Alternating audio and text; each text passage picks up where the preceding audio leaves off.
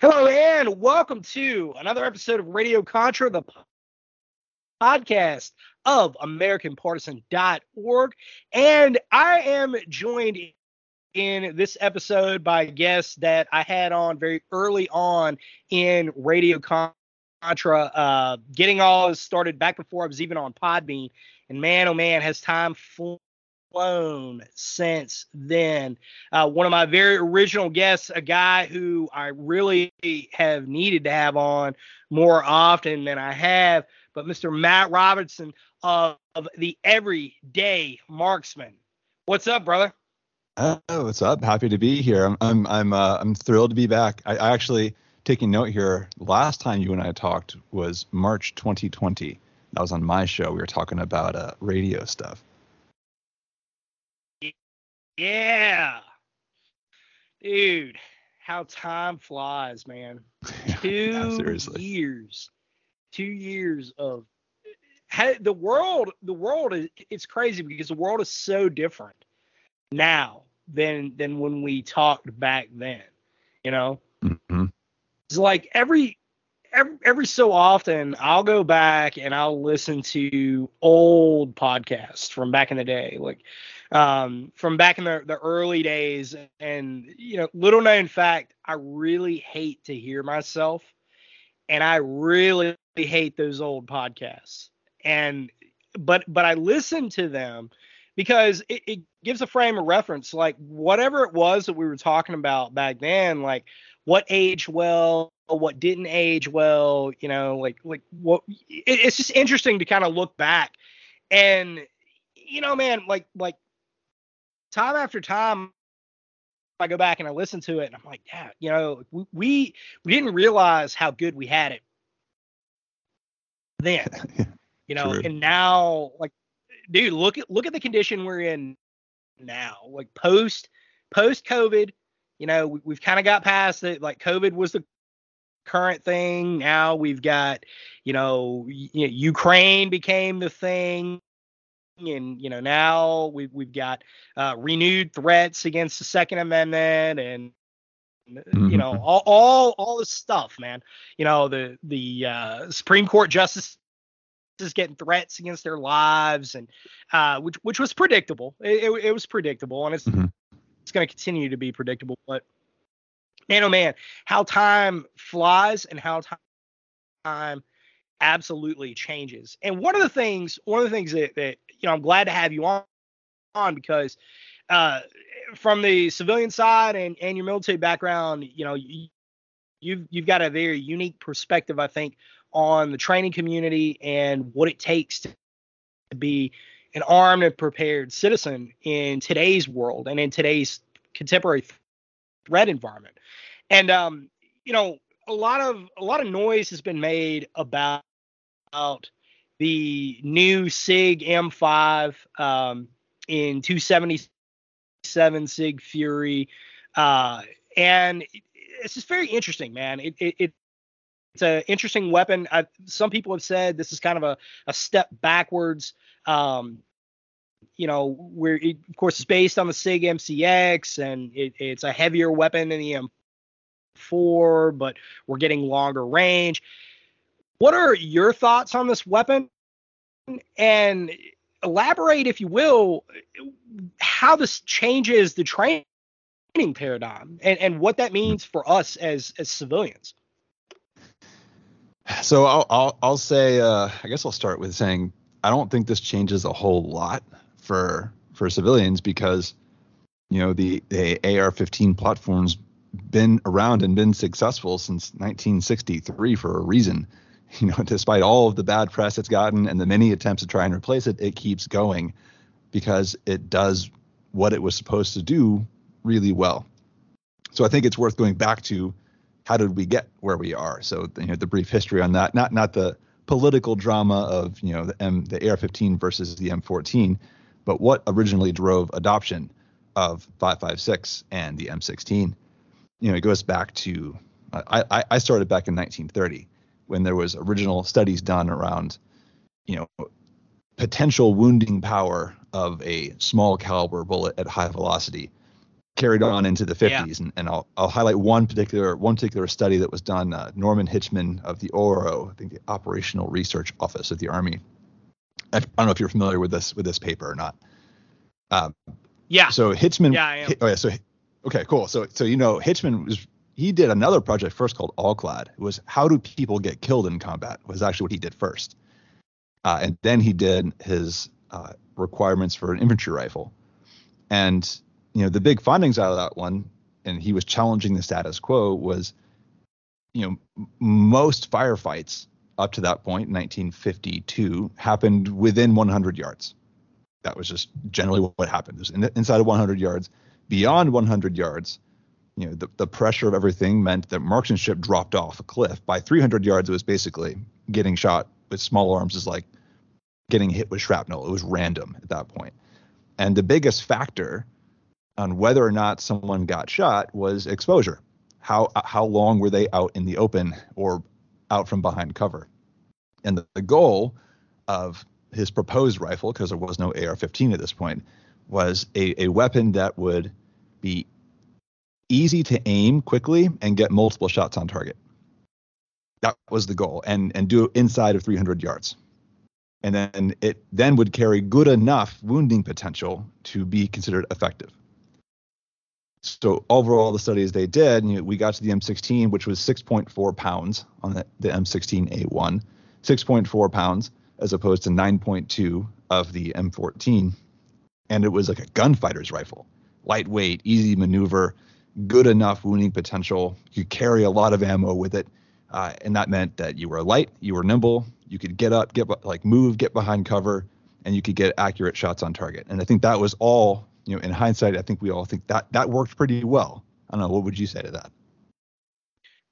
No, I, I agree, and I, you know, I don't think I'm kind of I'm kind of in the minority here, and and I have a I have some caveats to what I'm about to say. For for general purpose issue, there's absolutely nothing wrong with the 556.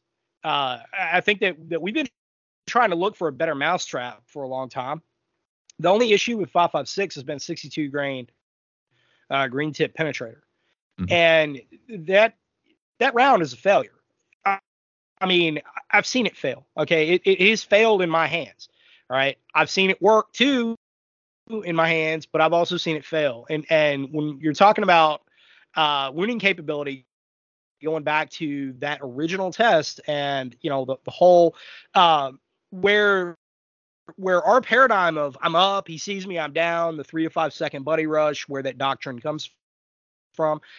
Um, you know, with five five six, it is I, I think that it is almost almost a perfect intermediate caliber. I think the 762 by 39 is the perfect intermediate caliber, uh, but 556 is very close, and it does what it is purported to do, and it does it very well, and it does it in a way that allows for quick follow-up shots, um, and th- there is, I think that the M4 carbine, um, now that we have have now that we know 20 years removed, we know what we know about the platform and and, and our knowledge has been updated drastically. So, um, you know, the, the M4 equipped with uh, a VCOG or a a one to six uh, by 24 variable power optic, you're you're really the capability that you have there out to 500 meters is is wonderful. And and I don't I I personally don't see why uh, we're looking to change that for a standard issue, especially when we are going to a heavier platform a heavier loadout, a heavier weapon overall. When we've we've got many other issues with you know the, the, the guys in uniform right now that I don't think fielding a new weapon, especially when you know there, there's war with China on the horizon, there's uh, potential uh, conflict in for wider conflict in Europe that is that is going to be spreading. Um, fielding a new weapon just doesn't seem that smart to me. Now, on the other hand, on the other hand,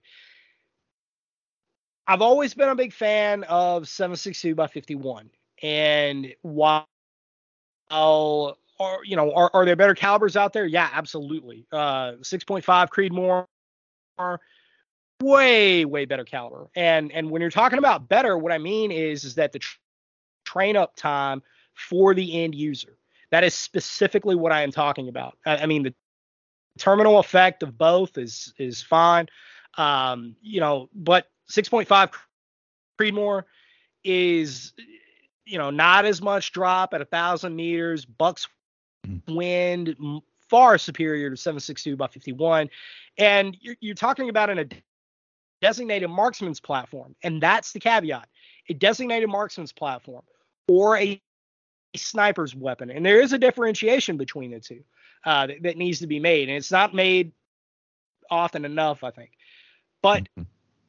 when when we're talking about this, it it seems like to me, and, and the stuff that I've seen that that has come at least from uh, the Army brass that is really pushing this program, what they're what it looks like to me, what they're trying to do is make a shift towards uh,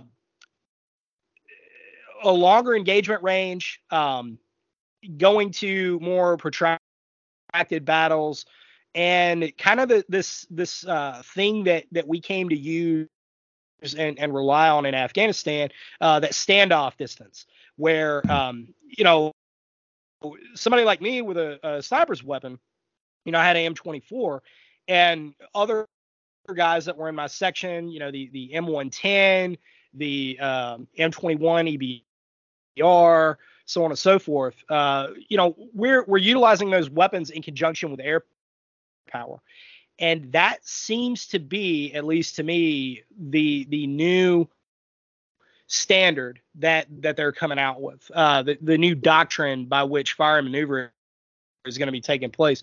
My question is though, being a guy that lives in the southeastern United States and training people and, and being, you know, a part of the training community.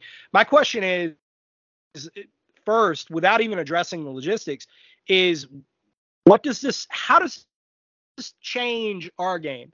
Because there's been old hmm. timers out there, and this is one thing I want to get your perspective on. There's old timers out there that have been talking about, you know, everybody running DMR types setups and these heavier weight weapons. And then there's been, you know, the guys that have advocated for going literally as light as possible. And, and you know, myself, I'm included in that group because the, the lighter you can go, obviously, the better. Um, but it, it just seems like to me that, that there's going to be a, that there is this shift in the strategy here and that always always always always has a trickle down effect into the training community. What's your thoughts on that? Yeah. All right. So there's a lot there. I, I, I want to come back to another point first. Just I agree with you. It's a general idea. 556 was a sorry, general issue. 556 was is great. It was great. Continues to be great. And there was an ammunition issue. Um, I as an infantry general issue infantry rifle, I don't think the M5 makes sense. It's it's it's heavy. It's going to recoil more the parts wear out faster. I think was Forgotten Weapons is estimating barrel life at 2,000 rounds. Uh, you know, using the full power ammo. All that yeah. to me says yep. this is not general issue. Um, where I think it makes sense is what you're saying with that DMR role, especially because it's modular with a uh, uh, automatic rifleman role, right? So now you have two rifles with a shared ammunition that are fairly easy, like some shared logistics between them that are both your you know support weapons. That's where it makes sense to me. You know, where now you have the extra range, you have the extra penetration for for those weapons, while your main your main fighters stay light and nimble and can advance anyway. I'm not I'm not squad unit uh, small unit tactics guy. That's just what makes sense to me. Um. So how No, does I this? agree, man. So how, but how how does this affect civilian training? Um.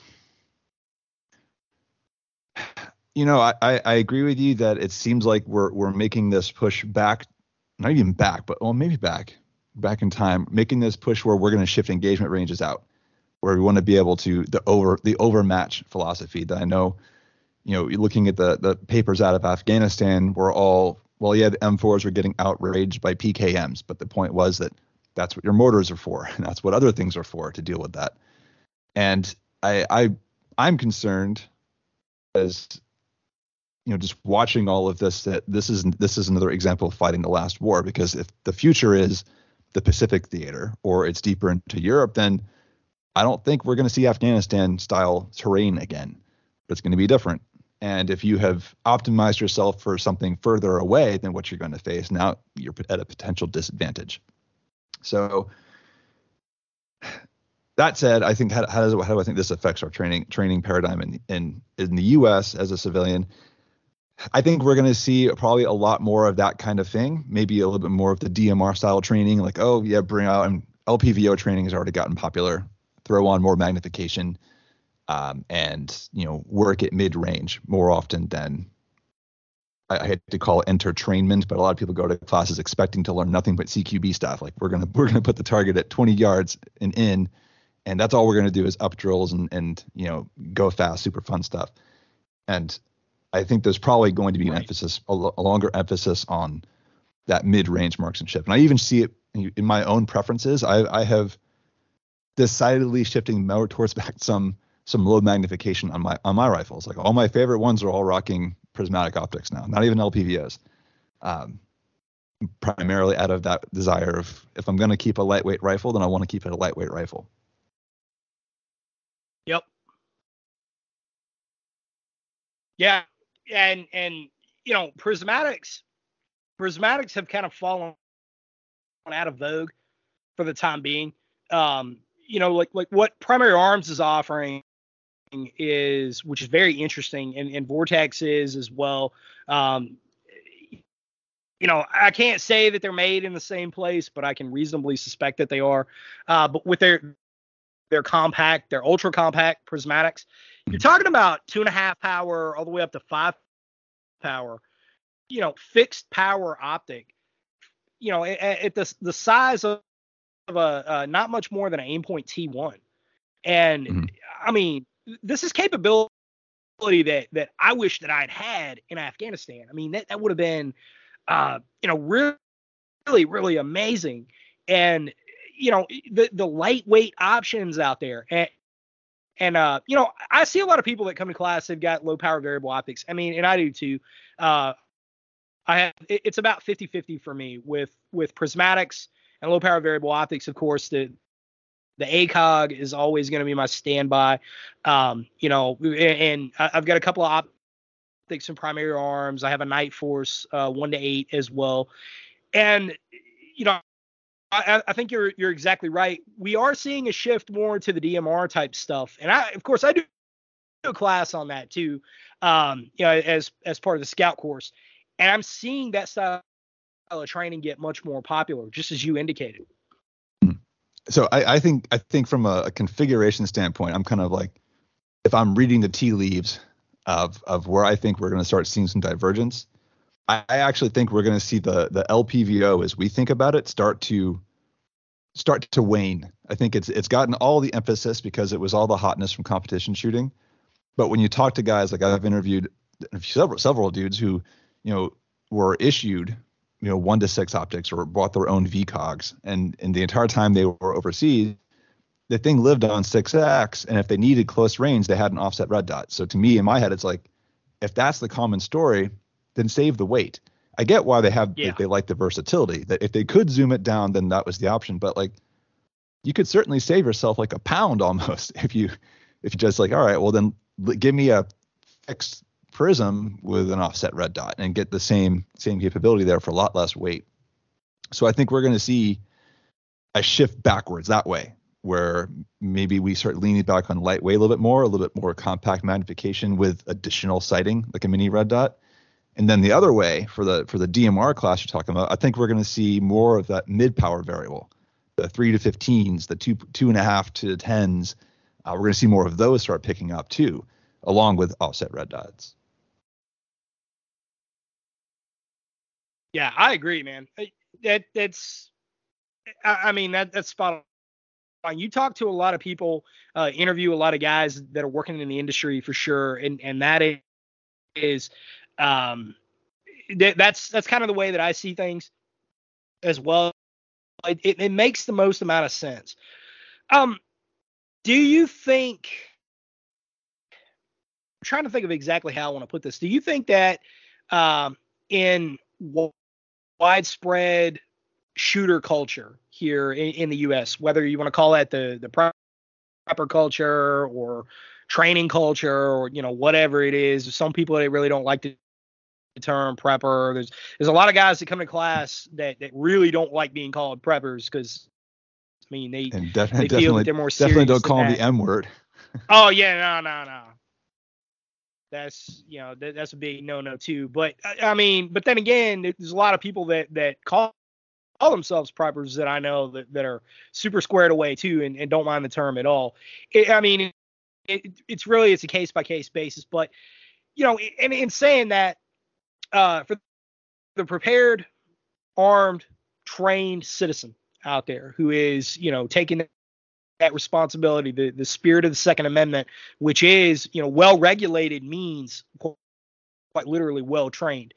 Uh, so for for that crowd, do you think that 556 is, is going to start to taper off?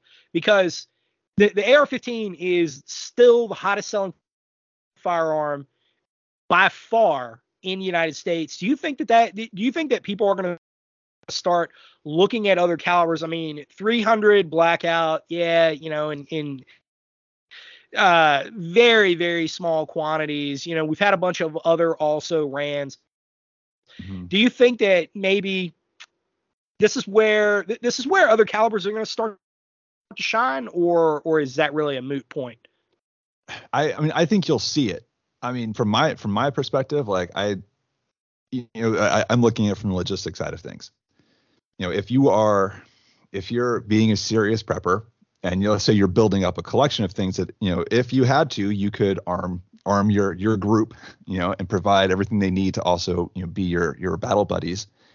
There's a lot to be said for commonality on the caliber, and 556 is available. It's relatively inexpensive, and it does a good enough job. Is there something that's more optimized for certain conditions? Yeah, of course. Uh, there's always something that's just more optimized, but at what point are you optimizing for the wrong thing? Because I, I I'm not even like an infantry guy, but I, I know enough to say like there's a point of diminishing returns on spending more and more money on your on your gear and finding the most optimum caliber for that situation that you're never going to be able to stack deep enough is less important than things like your own physical fitness uh, less important than things like do you know how to shoot, move, communicate? Less important than your first aid medical skills.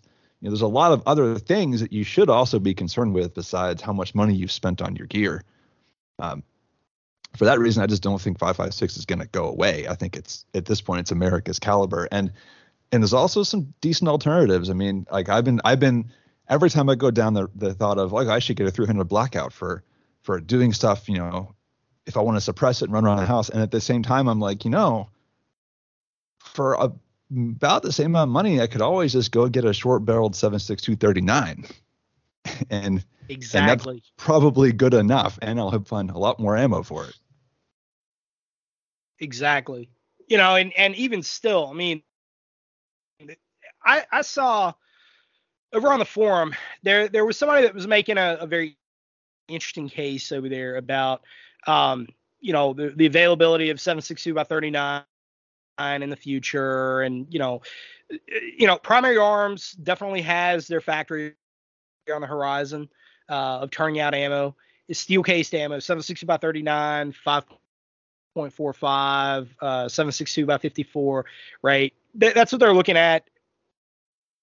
And and I mean, it, it is a from the business end, it is a surefire bet. This going to happen. Okay, and and that's me telling you as somebody who works with with Palmetto State, um, you know, and, and advertises for them, and you know, and and everything else. But um, I will say though that that it's not built yet. Okay, it, it's not up and running yet, and there is, uh, given what we see out of this administration, there can always be um, a wrench thrown into the deal at, at. Any point in time. The EPA could jump in there and, and shut something down, uh, you know, as they've done time and time again. So there, there's it's not a surefire bet, but the point is is that 762 by 39 is still commonly available out there. It's still commonly available. And if the AK in your thing, hey man, there there are ARs that are perfectly fine and it, I wouldn't necessarily run them as a first option. Um, but if if you're looking at something that's maybe a little bit heavier for specific purposes, um, you know, maybe not a, a, main combat weapon, it's not really the worst way to go. Uh, 300 blackout, eh, I, I'm I'm just not a fan. I'm not not gonna be a fan. Um, if, if I look at 300 blackout, it is it's a really expensive way to have uh, in supersonic. It's an expensive way to have 762 by 39. In subsonic, it's an expensive way to have 45 ACP. Um, yeah. And, and I I like I've shot plenty of them. They shoot very well suppressed. I, they hit hard. Nothing against it whatsoever. But and, and I mean, if you got the cash flow to dump into it, by all means, eh, you know, by all means. But I don't think that that should be everybody's default option out there. Mm-hmm. Yeah, I mean, I, I, get, I get the appeal. I mean, you can go go run regular 308 bullet if you're going to load your own. Run get some run some regular 308 bullets and and 223 brass, and then off you go to the races. I just d- diminishing returns. Like, what's I get it. You get a variety of bullets. But when it comes down to how how much time you're going to spend training, reloading, stockpiling, and then if it all stops and you can't buy anything else, then whatever you've got is what you've got. How's that going to work out if you can't get any more? Exactly. And you know, you were talking about logistics, and, I want to back up to that. That's one of those things. it, is not a topic that gets enough attention because you know everybody kind of thinks like oh i'm gonna i'm gonna get my better mousetrap over here and i've got the coolest rifle on, on the block and you know i've got my super gucci you know whatever rifle and nothing is standardized on it you know and and i've seen people online that have trashed you know mil spec oh you know mil spec that's just built to the lowest common denominator or whatever, lowest bidder.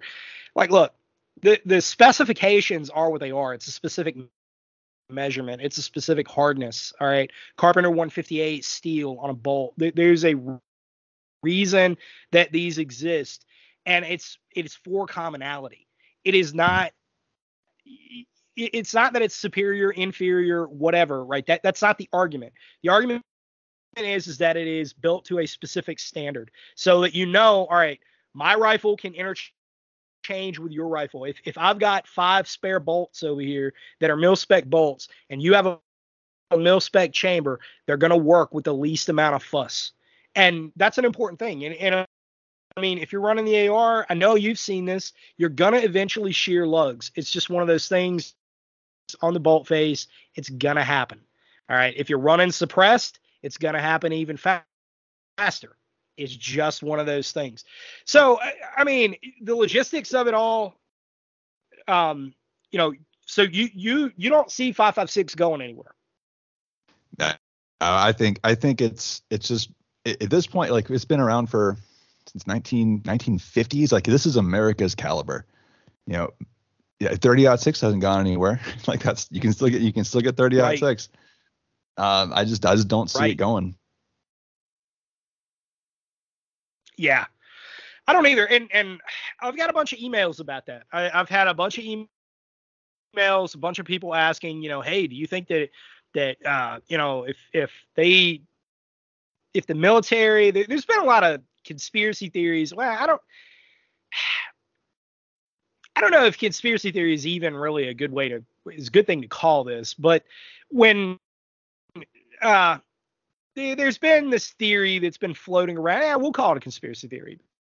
It- It's been floating around. Oh, the the army's switching calibers so that you know they, that they'll they'll de- deplete all the existing 556 and then civilians won't be able to get any.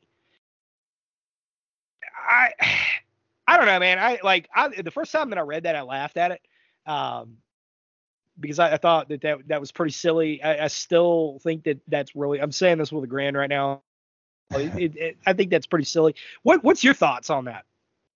I mean, I, I, I mean, there's the the cynic in me says I think the military is switching calibers because somebody wants to get paid and they want to get a they want to get Yup. their nice fat. Yeah, right there. Look, like they want they want their big fat bullet point on their on their uh, performance report saying I'm the one who drove 277 adoption. Um, that's that's what I think they're switching is. I mean, how many years we had said things like the articles that have been written like the infantry, you know, quarter mile and and we're getting outrange. We need better this that. So let's let's adopt a caliber that's going to recoil more and harder trained marksmanship when you you're already terrible at marksmanship. Great idea. Now I, I don't think it has anything to do with with like conspiracy about depleting two two three. Um, you know, if if they re- I'm gonna- here I am going to be funny as if they really wanted to do that, there are better ways to do it, like uh, going after case materials. you know, like instead of brass, or like I think I just saw today, Yep. like this one's probably probably more interesting to me. I just saw today that hey, they're going to ban lead ammo on all federal land. So what's that going to do? like, like, good luck enforcing that. But like I like that, that's the way that they would go. It's not going to be switching calibers, you know, from 556 to 277 Fury. Uh, there's other ways to, to go about trying to deplete ammo supply. Yeah. No, I agree, man. It, it, but it's one of those things that it needs to be addressed because it is floating around the interwebs right now. It is floating around the forums. It's floating around the comments sections on on many sites out there, mine included. And every time I see it, I just have to. It's like, "Ugh, oh, come on, man. You know, this is this. You're not you're not thinking, but you know, Yeah. typically the people that make those comments are not. Well, they're not thinkers. So you know, I, I think I think some people thrive on the drama. You know, I, I- I could see like I even see the same similar side of like given everything that's going on legislatively right now, like well they're, they're probably going to try and ban two two three. Okay. Yeah. Uh, I don't even know how like they could try, and then we'll call it two two four whatever. like it's like that's not like the. Eh. I mean, not that not that I ascribe politicians with an overabundance of intelligence, um, but that's just that that Oh, just no. seems like a waste of time. yeah. Oh, they know it is too. I mean, this is this what I've contended from the very beginning. That this is all a sideshow. This is a sideshow. This is a distraction. Um, things are not go- going according to plan elsewhere. With the, the last thing that we needed to to all get behind, right? You know, the the I support the current thing. Well, the the last thing Yeah. we were all supposed to support is kind of coming apart at the seams now and you know the the the money makers over at Raytheon and Lockheed Martin are saying, "Hey, uh, we don't have the materials to be building more javelins. Like that's that we we don't have it. We actually, especially with the guidance systems that are uh, one of the com- components of Stinger, it was disclosed before Congress that that was discontinued almost two decades Hmm. ago. And so the existing stockpiles that we have that we sent over to Ukraine, uh, we don't have the ability to build more of them, and we didn't really think Yeah, that we were going to uh, need to. So funny story in that without going too deep into it. Um, I come from a nuclear weapons background and there's very similar stories there. Stuff that was designed and built 30, 40 years ago in the 70s and the 80s. Uh, and there is just no replacement for today. Like if you would, if you wanted to rebuild it, good luck. and I mean, what what uh What what a, a great strategy there. You know, let's. I don't think that there's ever been. You know, it's funny. I mean, on the I- face of the earth. It's, it's, go ahead. it's it it's a total sidetrack tangent, but it you know it makes sense. You know, the nuclear weapons thing makes sense when you when you come from the perspective of the Cold War and saying that, you know, we were designing and fielding new nuclear weapon designs every seven years. I mean, you were just like you were saying we were going to put this one on top of a missile. It's going to be good for seven years. Then we're going to have a new design to replace it with. Uh, and that was the that was the thinking was that hey we're gonna we're always in a develop and field new stuff and retire old stuff, but then all of a sudden it ends, like with no warning it ends and all production ceases and then what you had in your stockpile was it and it wasn't designed to last, you know, forever. You know, like the, we we've improvised. Right. I'm not gonna say I'm gonna say our stuff is good, but like it just wasn't designed to do that. You if you wanted to design to do that, you could, but that wasn't the design intention. Anyway, side ta- side Yeah, tangent. exactly. and and no, no, no, no, man. That, that I mean, that's that's such an important point to make because that that dovetailed exactly what I was going to say. You never ever pick a fight. There's never been a, a army ever in the history of the world going all the way back to Hannibal. Going all the way back to Hannibal. Hannibal crossing the Alps, coming out of North Africa, going up through the Iberian Peninsula, and was going to attack Rome because he knew that if he was going to come into Italy, there was no way that he could get his army across the Mediterranean. They they didn't have the ability to do that, and he understood logistics.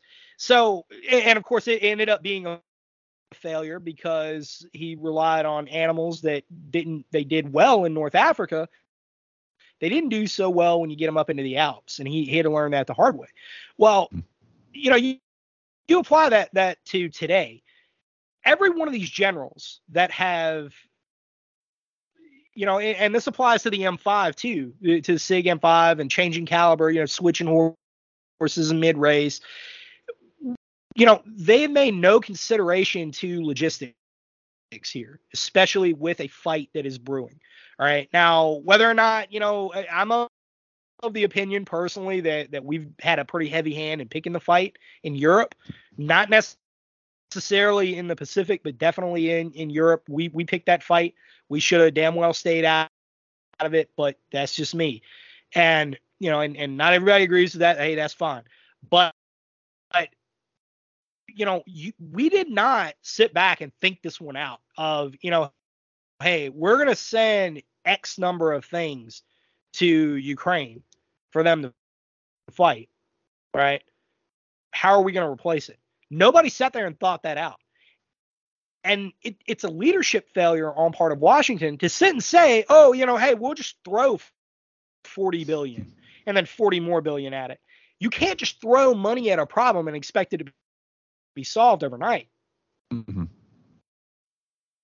No. No, unfortunately. th- so this is something I've been I've been talking about, um, you know, amongst my like my little community of short-term thinking, and you know, Americans in general. This is you know the West in general, but Americans especially have very short-term thinking problems. You know, in, in business world, it's quarter to quarter and fiscal results. You know, trying to please your stakeholders. And in, in government elections, it's it's election cycles. You know, in in the military, and I know y- you've seen this. It's you know until your assignment is over, and you have to earn that earn those points. So we we like nobody's thinking more than you seriously thinking more than two to four years away. Whereas a lot of our adversaries, they're thinking in terms of generations. You know, Right. and they will happily take the loss today to make sure that they have the edge in 20 years. And that's the way they're thinking about it. And I think that's it's I don't know how to break that stalemate, you know, culturally. Well, the only way that you do is you get your ass kicked, you know, collectively. Or in our, our culture, I hate to say that. I really do because I know what that means. But if if you look at the decadence, I mean, there there was a video that I put up on American Partisan uh, a few weeks ago, and it was a Chechen commander who was addressing prisoners of war in Donbass. Uh, it, it well, it, it might have been Azovstal, um, but I'll have to go back and look at it, but that that part doesn't matter. What does matter is is that they were treating the Ukrainians that and these were all Ukrainian guys. These weren't foreign fighters. Uh, because they're not treating the foreign fighters very well as they shouldn't because I mean you're you're essentially a, brigand at that point. Don't ever for all the listeners out there, don't ever think that you're going to go fight another man's war. I mean that that's just that's just stupid. Um, you know, all those romantic notions of being Ernest Hemingway and the International Brigades, you're gonna find out, right? And, and a lot of people have, unfortunately, that you don't fight another man's war. Um, but so all the Ukrainians that are there, this Chechen commander, right? And so um, Chechnya is something that professionally I know a lot about. Um, the the two distinct phases of, of, the conflict throughout the 1990s into the early 2000s. Um, you know, and around 2004 or so is is where it really um, hit its it, its its final phase. Um, and the reforms that the Russian military made at the small unit level, but this this Chechen commander is very very interesting, and and he was making the same point that you just brought up. And what he was saying was was that and and you know essentially like, like look generationally, look generationally at this, and you are fighting on on part of an LGBT flag. That was specifically what he said. And and that was his label for the West. You know, you got to sit back and think okay, you know, it doesn't matter what you or I or anybody else necessarily thinks. So like our worldview, our outlook on, you know, Western Western liberalism, quote unquote. And you know, this idea is, you know, as as a libertarian, kind of each their own, whatever, you know, but the rest of the world doesn't see things this way. And that has very real consequences when you begin screwing around in somebody else's backyard. They don't see this the world the same way that you do through the same lens mm-hmm. that you do. They're not oh, no. going to. And that's what these guys are fighting for. And they're fighting for that generationally. And they see the West, you know, it used to baffle us, man. Like the early 2000s, the post 9 11 era when we would we we would sit back and and we would say you know about the Middle East and Afghanistan and Pakistan and that entire world of Central Asia. Why do they call us the Great Satan? We couldn't fathom why that was. Now, you know, we're 20 years removed from there, and you start to realize, you look back, and I'm not justifying anything, but you look back and, and what some of these guys were saying, like, man, you know, I mean, you, we look at contemporary events here in the United States. Did they have a point? I'll say it is hard. It, what's also frustrating to me is it's hard to separate, you know, the nature of the the the world today and internet and the openness of of Western culture in general. It's hard to say how much of the direction that we're dealing with now internally is also prompted by foreign foreign interference. You know, who are promoting promoting yeah you know Absolutely. a lot of what we're seeing and like funding it and intentionally to try and drag down your culture. You know we don't know there's no way to really know how much that was an impact and how much of it was actually organic. Doesn't or doesn't matter at this point you know we have to claw our way back out of it. Yeah. I well I think that's a good point too is I, I don't know that it matters. I I don't know um I, I think I, think you're exactly right that that there is a a fairly heavy uh, foreign influence that's at work and and is going to continue to be and, and they know that they're subverting western culture but they're exploiting weakness. This is something i mean the soviets had a plan to do this, this mm-hmm. for a long time. They talked about it. Uh, they were quite open about it. I mean uh, Viktor Suvorov in and Aquarium was very, very upfront about the different groups on the left in America that the KGB and the GRU were actively exploiting. And the the uh, the homosexual underground was one of them. I mean, it, it, it and he was very blunt. That was what they called it, and he was very very blunt about exactly what they were going to do. Here we are. Yeah, it's and it's scary to think like you can't separate. I've seen videos also saying you know, and, and all all of these like special interest groups have all been named as like they were of interest to foreign powers to try and exploit and and fund and drive wedges. So um, yeah, and it's scary to think about that. Like it's just like how much are we not actually in control of our own destiny because we don't ask the right questions and because we we just didn't think about it. We didn't think anybody could. Exactly right. Last thing that I want to ask, uh, 15 minutes on the clock, is breaking down the situation with Justice Brett Kavanaugh. Uh, so we know that uh, there was a guy that had uh, all the equipment to, carry out an assassination. Um, he was pretty serious about it. He sent uh, a message. He had posted a lot on both Reddit and Twitter to the group. group uh, Ruth sent us, and these folks are serious. He has been arrested. He has been charged with attempted murder. Um, he was rolled up with a handgun, a hammer, uh, some breaking and entering tools, and it was pretty explicit what he was going to do. Now, other people from this group have, have disclosed the uh, they've, they've doxed the location of Amy Coney Barrett's kids, where they go to school.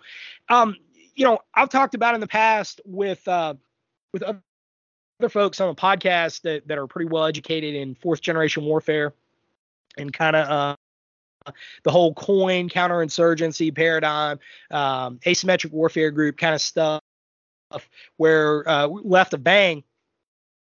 Break this down for us. Your thoughts on this, how this is a game changer. If you think this guy's a, a lone wolf or it's it's part of a larger concerted effort, and and really what we need to be looking out for. Uh, so, you know, for me, this is a really complicated, complicated situation. So first off, you know, terrible. Like it's a terrible thing, like to think you're gonna go after you know a Supreme Court justice because you don't think they're going to vote the way that you want. Um, you know, every time something like that happens, it just opens the door a little more for something the next thing. You know, mass shooting is a good example of this too. Uh, lots of factors that go into the mass shooting mass shooting question or or spree shooting, I'll say, because I know mass shooting has such a wide definition now that it does it does like it doesn't mean anything anymore. But we'll say when we say spree shooting, you know what I'm talking about. And it's you know this This idea, the riot theory, where it's you know someone's threshold moment, where someone, you know, when you see somebody else do something, it it subtly gives you permission to do it too. You know, and the the more that these things happen, the more I think we're going to start seeing people who otherwise would never have done something like that. But you know what? That guy did it, and then that guy did it, and then that guy did it. So it it gets more morally acceptable and I think we're going to start seeing more of this kind of stuff. Um, you know, and it's it's going to get bad. Like I, I don't I don't I don't throw around like the Civil War phrase uh, very much, but um, you call it what you want. You know, we are going to end up in a situation where there are groups of people on both sides who are just, you know, who are angry, and some percentage of that group wants to get violent about it and there's they're looking for that opportunity. And i i don't know. Like i just don't know what we're going to end up doing about that. Um, it's going to get nasty but i think you know, before it gets better. Yeah i think so too. I think so too. And, and something that i brought up was you know going back to the 1960s 1970s italy and West Germany, uh, Operation Gladio, and you know, not not the conspiracy theory, quote unquote, Operation Gladio, but the the actual stuff. You know, and, and I'm not going down that rabbit hole, uh, but because I know there's always going to be somebody in the comment section and it's gonna, you know, bring up something, you know, off the wall about Gladio. Okay, whatever. Um, point, point is though, is that look up the the kidnapping and assassination of Aldo Moro who was the prime minister of Italy, and General Dozier. Uh, Bill Dozier getting kidnapped and then his subsequent rescue uh, by Delta. Very, very interesting story. Um, but that I think at least, and I hope that I'm wrong. I, I pray that I'm wrong. I pray that that you know I'm not right about any of this stuff. But my professional education is pointing in a very different direction.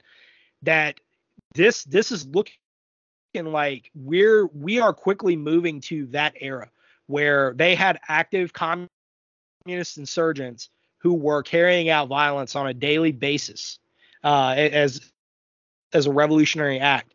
Now it eventually got beaten, but it took a mountain of resources in order to do that. One big difference that they had in West Germany and and in Italy at that time, well, there were a couple of key differences. The first one is, is that they had a populace who was willing to say, look, enough is enough. We, we fought World War II. We, we suffered through that. Our popul- you know, we ended up on the losing side of that. Our population suffered, and we're not dealing with this anymore. And we're not, not putting up with a communist insurrection right on the heels of this. You know, the other thing that that they had was they had a a coherent United States that was committed to anti-communism. We don't have that anymore. We don't have that domestically. In fact, I would say the, the scary thing is is that it's looking like our domestic security apparatus is is quite the opposite. What do you say to that? You know, I, I, I, these are all things that I worry about, and you know, to the point of like escalation. I know he posts on American Partisan, but like I, I always I go back and think about Matt Bracken and uh, what he wrote about what I saw on the way to on the way to uh, I can't remember the name, title of it now. The coup. But um, the coup. What what I saw. Yeah, the on the way to the coup what I saw at the coup. And I just I, I go back and I think about like I, I sometimes hear this analogy of like the, the the the agitating left can look at violence like a like a knob where they can they can crank it up and down as needed to meet certain objectives. So you can see like riots in 2020 trying to put pressure on making certain things happen, like I don't know, winning an election, um, you know, or trying to drive certain policy moments. It'll turn violence up, make people uncomfortable to get what they want. And then generally on the right, it's they try and tolerate it, try and tolerate, try and tolerate. But I, like the analogy goes that that then the switch gets thrown. It's like a toggle switch. It's not a it's not a rheostat you can turn up and down. The switch goes on. It's a circuit breaker, and it don't go back off until the problem's solved. So that's what I'm worried about. Is that eventually someone is going to retaliate explicitly. And the same thing happens in reverse, where that person did it, now the next person thinks it's okay, so they're going to do it, and then, and then so on until you end up in a really, really bad situation. And there's a really good probability that our own domestic security apparatuses are, are helping one side, uh, which is, you know, unfortunate. Yeah. I mean, and it's not a conspiracy theory. It, it it's it, it's it there there's ample evidence to that fact. I mean, if if this group, uh, uh, Ruth sent us, if if somebody wanted to shut them down now, they could. If Reddit wanted them gone, they'd be gone. If Twitter wanted them gone, they'd be gone. The accounts would be flagged, everything would be known, right? You know, uh, the the the data collection center out in Utah, they would have all of that. They would be able to index all of that. I mean, and, and we have the ability to do all of that. The mobile devices that have been used to post all, all the account data, we would know all those things damn near instantaneously. And we would know, I mean, our, our ability, our surveillance ability in 2022 is almost unfathomable to wrap your mind around. Mm. And they're allowing this to go on. And meanwhile, we have NTAS bulletin after NTAS bulletin after NTAS bulletin saying that, you know, people like you and I are the enemy. We've honorably served our country. We did our duty. And and now we're we're committed to training people around us. We're committed to to really staying in in you know in fighting shape, keeping ourselves sharp because our country demands that of us. And we demand and that of our country. We're, you know, we're, I, I don't want to necessarily call it a, a, a ready reserve or, or, whatever, but that kind of is, uh, you know, the, that idea of a rifle behind every blade of grass. Uh, you know, going back to it, it was a, a, quote that was incorrectly attributed to Admiral Yamamoto uh, because it, he didn't actually say that, but it, it wasn't in Tora Tora Tora. Uh, that, that's what, where it was attributed. But still, that idea, you know, that's why we train. That's why we do what we do. And these guys are, are turning around our own very our, our very own government is turning around saying that we're the enemy. To me, that's a slap in the face. I'm not an enemy of this country. I'm not an enemy of, of the people of the United States. Eh, I mean, damn, I, I I fought for this country. You know, not once, not twice, but three times. And for them, for them to label us that is a giant slap in the face. But it, it's, you know, I know that it falls on deaf ears because we see this for what it is. We see it for what it's becoming. And, and I'm afraid that you're exactly right that we almost we almost saw this with the Rittenhouse situation. And I think that that was a major shot across the bow, uh, pun not necessarily intended, but but towards the left and towards this government, saying that you know, hey, look, people do have the inherent right to self-defense of not just themselves but of property as well, and to stand up for the decency. If you're not going to get your police out there to do their jobs, we're gonna have we're gonna have to do what we got to do. And that's you know that that's that's basically where I come from. I know you you you train like you have a lot of great courses and train people on that tactics. I'm just kind of I'm trying to teach you know the, the everyday person just the basic skills to adopt the mindset. And and you know and, and one of the things I try to I try to talk about is there's a lot of things wrong in the world. There is a lot. And you, as one person, probably don't have that much control over. But what you do have control over is yourself. You can control yourself. You can you can work in your close sphere of your your friends, your neighbors, your family, and you can make that better. And just focus on doing those things well, and then slowly grow it. And that you know, focus on that first because that's that's what's going to matter when we run into hard times is how good you your family, your friends, your neighbors are. Amen, brother. I think that that was that, that's a great way to put that. Where can people find you? Where can they find your podcast? Oh yeah, so so the big thing, you know, everything for me pretty much runs through the website. So everydaymarksman.co. Uh, it is .co. Um, you know, from there I've got the articles, I've got the pod, I also have a YouTube channel these days where I do a lot of a lot of interviews. So I, I need to update that one. Um, so yeah, that's pretty much the hub of everything. I don't do social media all that much, so you know I'm there, but it's probably you know the best place is going to be the website. right on, brother. Right on. Matt Robinson, everyday marksman, dude. Always a big honor. It's not gonna be two more years before I get you on. I promise. oh, I gotta I gotta get you on. I, I, have, I have some questions too. Oh yeah, man. Hey, I, am looking forward to it. Hey, you know, any, anytime, anytime I can get on, man. It's it's you know it, it's definitely going to be fun, brother. It has been an honor to have you on. Oh, it's been a pleasure to be here. All right, brother. God bless and all of you out there, the Radio Contra listeners, the Mossy Oak Militia.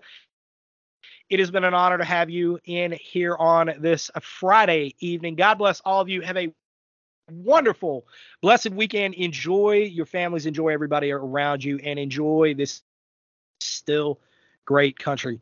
God bless. Good night.